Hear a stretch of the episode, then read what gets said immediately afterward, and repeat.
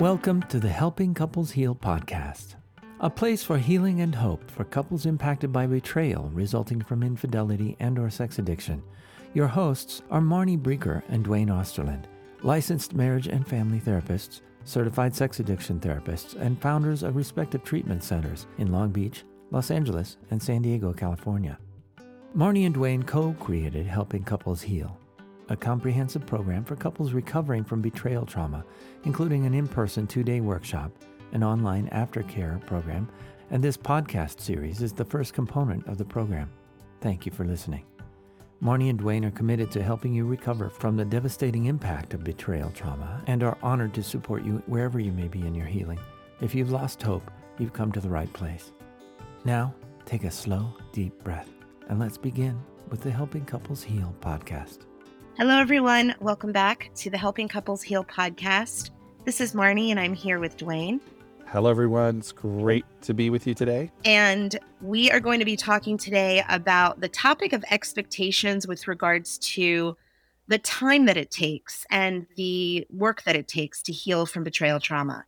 And we think that this will be helpful because really people come to this world with all sorts of expectations and assumptions. And we see that it can really bring a lot of suffering and confusion and frustration to people that are trying to recover. So we're going to talk about that today. But before we do, just want to remind everybody out there that if you are finding this podcast helpful, please remember to rate and review us on iTunes because it really does help other people who are suffering and needing help find us as well. So thank you in advance for that. And uh, let's jump in and let's talk about this topic, Duane. All right. I think this is such an important topic because when people are coming in to get healing and to get help and they're suffering, they want out. When we're in pain, we want out of that pain. We want to be out of pain immediately. Yes, we want to be out of pain immediately. We don't want to be there. No one wants to be there. So, Duane, when we talk about time and we say it's going to take a lot of time to heal from betrayal trauma. Well, that's true. I think that's also a little bit confusing because taking a lot of time can mean different things to different people. Some people might think, okay, we're talking about six months. That's a lot of time, right? Right. Or some people might think a year, or some people might think a month. And some people, but probably not most, would say five years and, and more than that. And what we see, the reality is that it does usually take upwards of three to five years. And we're not saying by any means that in that time there's no joy, there's no happiness, there's no connection, there's no healing. But to get to a point where most couples say they want to get to, that does not happen very quickly. I think that it's important to set those expectations right from the start. Yes, absolutely. Uh, I remember when I was just beginning as a clinician and I was training under Patrick Carnes, and, and I was specifically working in the sex addiction field. And I remember he said the time it takes for a person to heal from addiction is three to five years if they do all of this work and everything like that. And I was thinking in my mind, what? Three to five years? Me too. And I said, no way. I guess my personality, and probably you too, Marnie, it's like, we're going to speed that up. We can speed that up.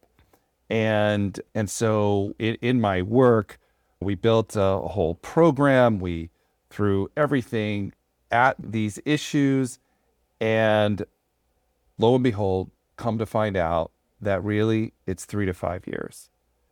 It's just that time that the brain needs to really change and grow. It needs that time to be able to shift and change. Now, a lot of people, when they hear three to five years, they can get a pang of anxiety and a pang of like, oh my gosh, I don't think I have three to five years in me. There's no way I could do this. This is too hard. And, and what I want to say is three to five years, but it's getting better in those three to five years. I think the first year is the hardest. Potentially. Potentially. Potentially, because there are people that are likely listening who might be three to five years in who are still really struggling and saying, no, things have not gotten better. Yes. And I would say with the three to five years, there's a caveat there that people are really doing this work and getting help that works for them. And, and committed, really committed to the process. Yes, to the recovery process, their own personal recovery and the recovery of the relationship. Absolutely. But even with that work, it seems to be three to five years. That seems to be the time frame that the brain needs to be able to heal.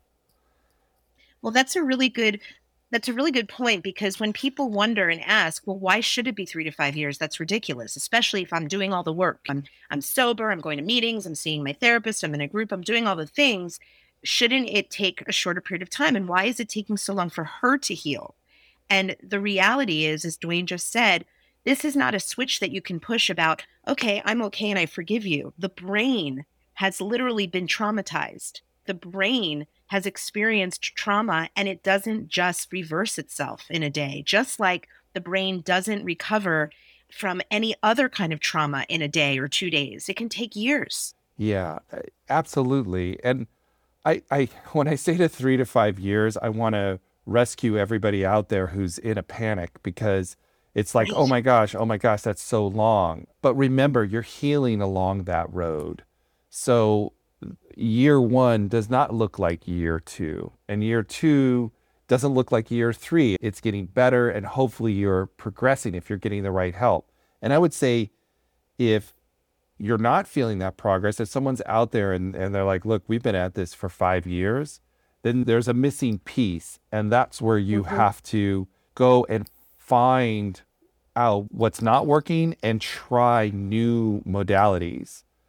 Another thing I would say is that what I found too is when we surveyed people who had done our program in the past, what I found was I thought, okay, well, we'll just do the things that work. We'll just take the things that work for everybody. We'll just use that and, and we'll cut it down. We'll cut down the time and we'll make it quicker what I found is that what worked for one person didn't necessarily work for another person. So one person would say, Oh my gosh, that was the best part of your program. It was the most helpful. And then mm-hmm. another person would come to me and say, I didn't get anything out of that part of that program. It was useless to me.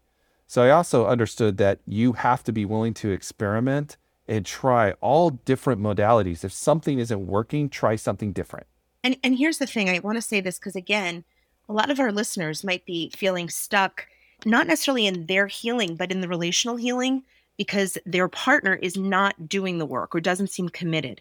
And the truth is, as painful as this might be to hear, the reality is that nothing's going to heal the relationship if the person who caused the betrayal is not wanting to do that. Even if that person is saying, I'll do whatever it takes, if their actions are not matching their words, if they are not seeking help, if they are not taking guidance from professionals, if they are not willing to shift their thoughts and and learn new tools and practice those tools then it doesn't matter how many years. None of it matters because there does need to be a real commitment and ongoing consistent effort from the person who's caused all of this trauma. So again just when we talk about this time frame 3 to 5 years please know that we're talking about people that really are actively working actively and consistently committed actively and consistently taking the steps finding new information, doing the research, talking to professionals, talking to other people that they're they're meeting along the way.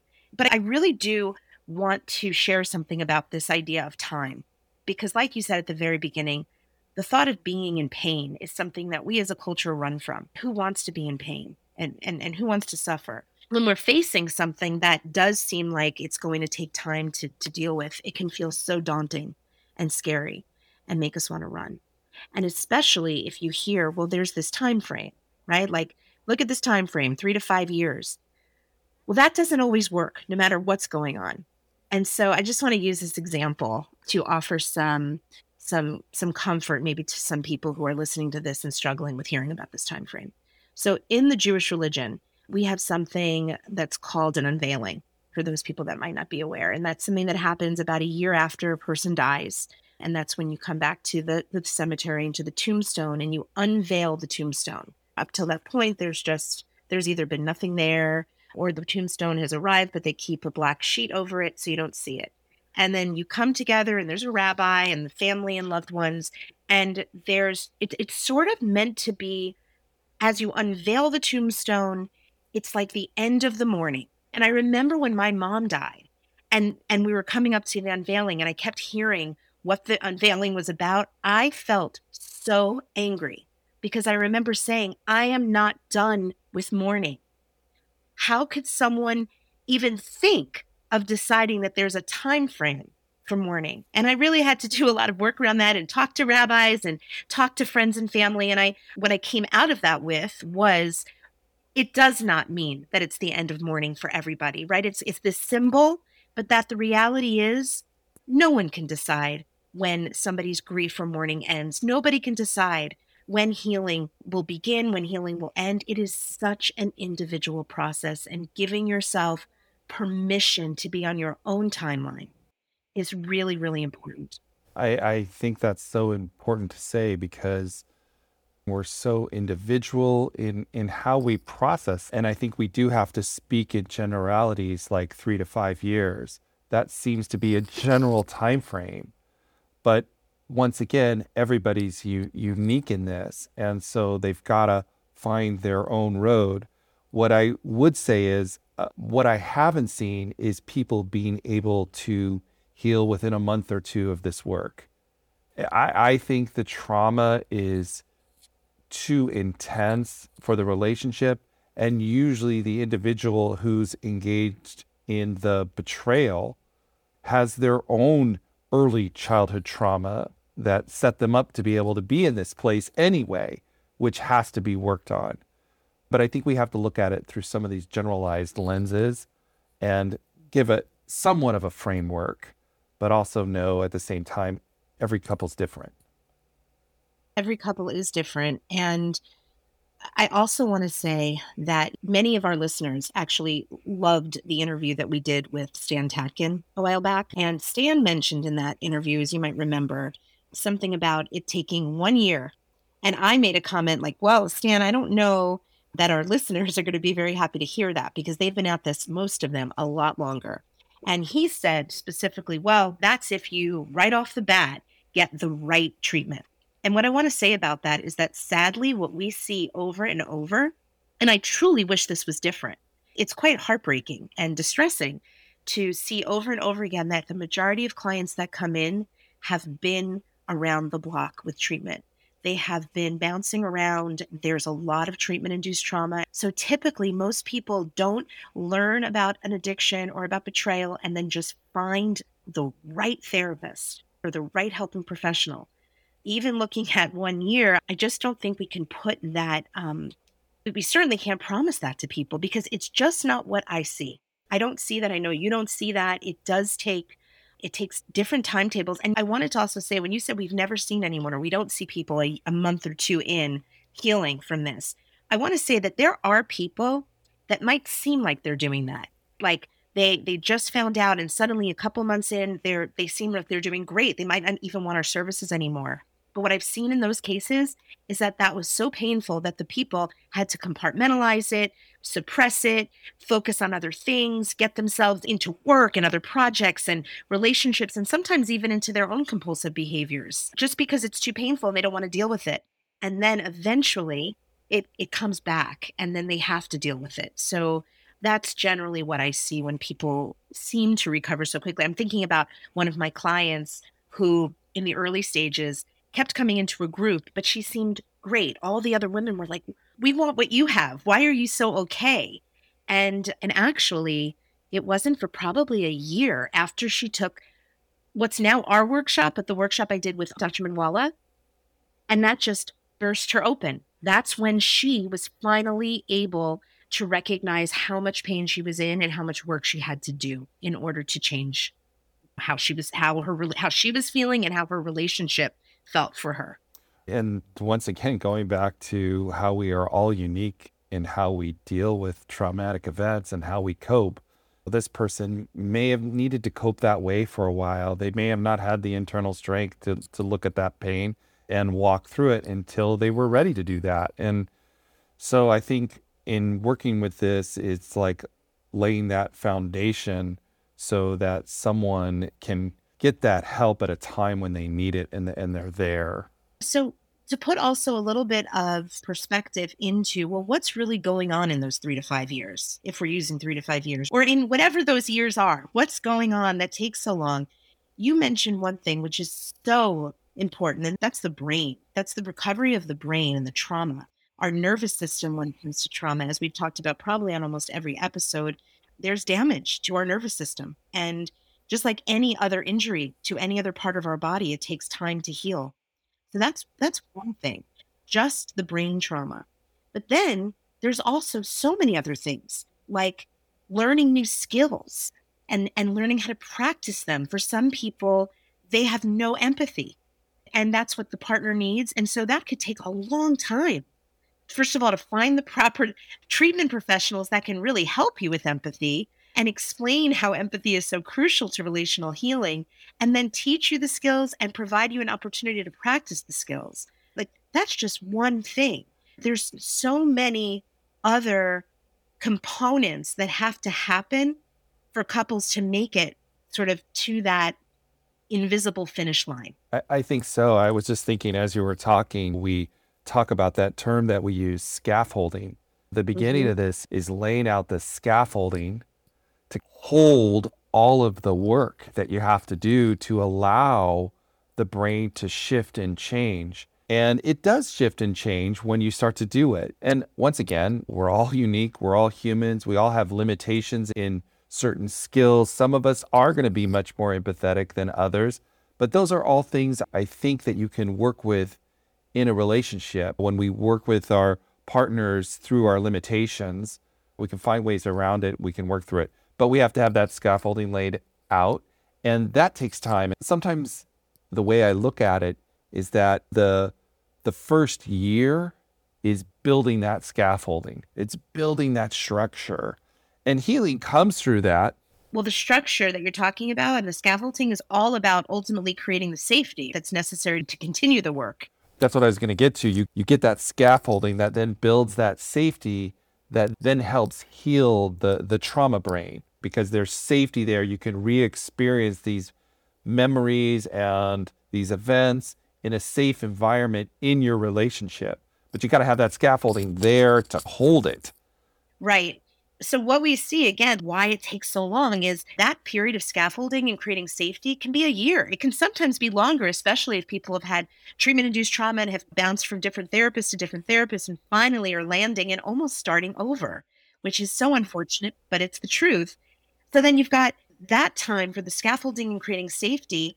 And that has to happen before you can do some of those other things I mentioned, like learn empathy and other relational skills. Also, that other big thing that has to happen in the early stages, and often it does not, is the disclosure or whatever form that that, it, that takes for your relationship, whether it's a formal disclosure, which we really advocate for from our perspective, but some people do it differently. But whatever it is that you do, whatever the structure is, giving the partner who's been betrayed all the information, all the truth, so that you can have a foundation to even move forward. I don't even think you can truly like this to me the scaffolding and the disclosure of everything and giving the partner that information to me that that's tandem. That goes hand in hand. That has to happen together because there needs to be some scaffolding that happens in order to even provide the structure to do the disclosure but it has to come pretty quickly. And then the connection the vulnerability the bonding and you and I talk about this a lot that can't happen at the beginning. That just can't happen because why would we encourage someone who's been hurt and doesn't feel safe and there's no trust to get closer and be vulnerable? So, again, talking about the timeline, the reason it takes a while is because there's all these different processes and stages. And while recovery is not necessarily linear, there's not, we, I wish we could say it's step one, step two, step three, step four it, it's not as linear as that, but there is some what what's the word, Duane? There's some process, there's some trajectory path.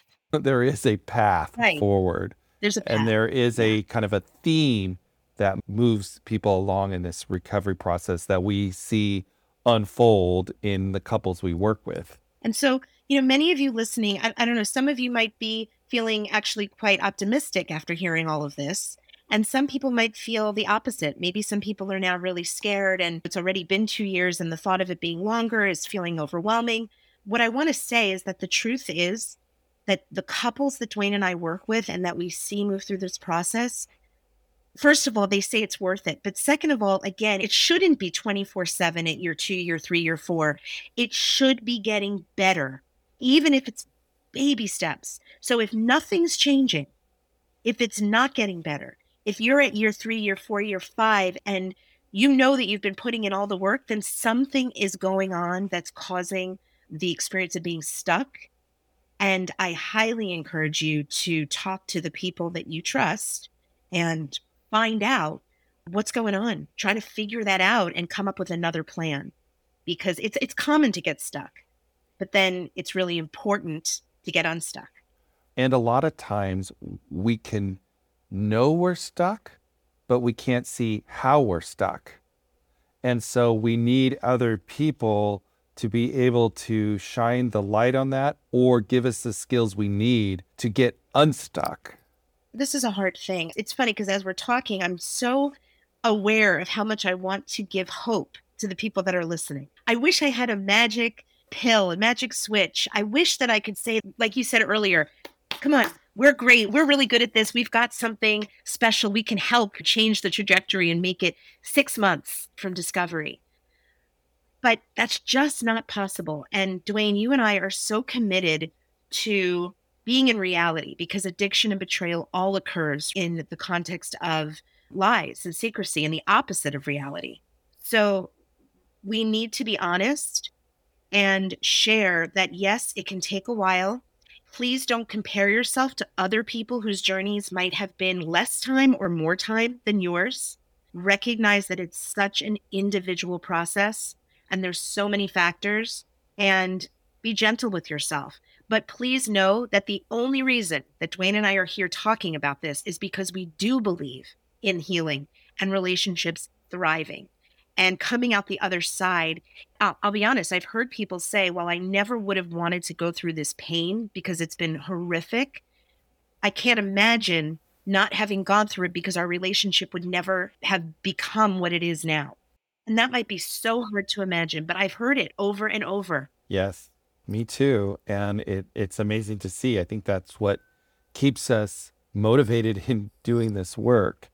And I, am the same way. I, I'm saying this and I'm thinking of the people out there who are like, oh my gosh, this is too much, too long, too hard. And I want to say, just baby steps. Just keep seeking out the support that you need. Keep finding the steps you can do to move forward. It does get better. And even though you may be in immense pain in this moment, maybe it's a recent discovery and just found our podcast and you're just super overwhelmed, it does get better. It, it can get better. Whether the relationship is together or not, you can get the support and the pain you're in right now does not need to last forever. It doesn't have to last. It won't last forever because as human beings, we're always shifting in and out of emotions. But one thing that we know when we're feeling pain, our brain often tells us that we're this way forever. This is it. It's always going to be this way.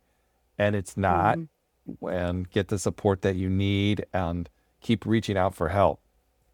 I want to leave you all with something that actually my dad sent to me last week. He said that he found this in Newsday and he was referring to grief when he sent it to me grief from the loss of a person. But when I read it, I thought of all of you out there who are dealing with betrayal trauma and the grief that comes with it. And it felt so, it, it really resonated. So I want to share it with you. I think for those of you who have been betrayed, it's going to be incredibly validating about your experience. And for those who have betrayed your spouse or partner, I want you to listen to this too. And hopefully, this will give you a greater understanding of the experience that your partner has every day as she's grieving all of the losses that come with this. So the name of the article is You Don't Just Lose Someone Once. You lose them over and over, sometimes many times a day. When the loss, momentarily forgotten, creeps up and attacks you from behind, fresh waves of grief appear as the realization hits home they are gone again. You don't just lose someone once, you lose them every time you open your eyes to a new dawn, and as you awaken, so does your memory, so does the jolting bolt of lightning that rips into your heart they are gone again. Losing someone is a journey, not a one time event. There is no end to the loss. There is only a learned skill on how to stay afloat when it washes over you. Be kind to those who are sailing the stormy sea. They have a journey ahead of them and a daily shock to the system each time they realize they are gone again. You don't just lose someone once, you lose them every day. I hope that hearing this is helpful to many of you and touches you the way it touched me. Please be gentle with yourselves. We're so grateful to have the opportunity to be here to support you. And we look forward to coming back again uh, to talk about something else that can be helpful on your journey. Yes, thinking about all of you out there and sending our compassion to each and every one of you. See you soon. Thank you for listening to the Helping Couples Heal podcast, where your healing is the number one priority. If you'd like additional resources about betrayal trauma or to learn more about the workshop, please visit helpingcouplesheal.com. If you're finding the podcast helpful, please support Duane and Marnie in continuing to reach others impacted by betrayal trauma by leaving a review on iTunes and sharing this podcast with someone you care about. Once again, thank you for listening. We're grateful for your trust and look forward to continuing to support you on your journey of healing.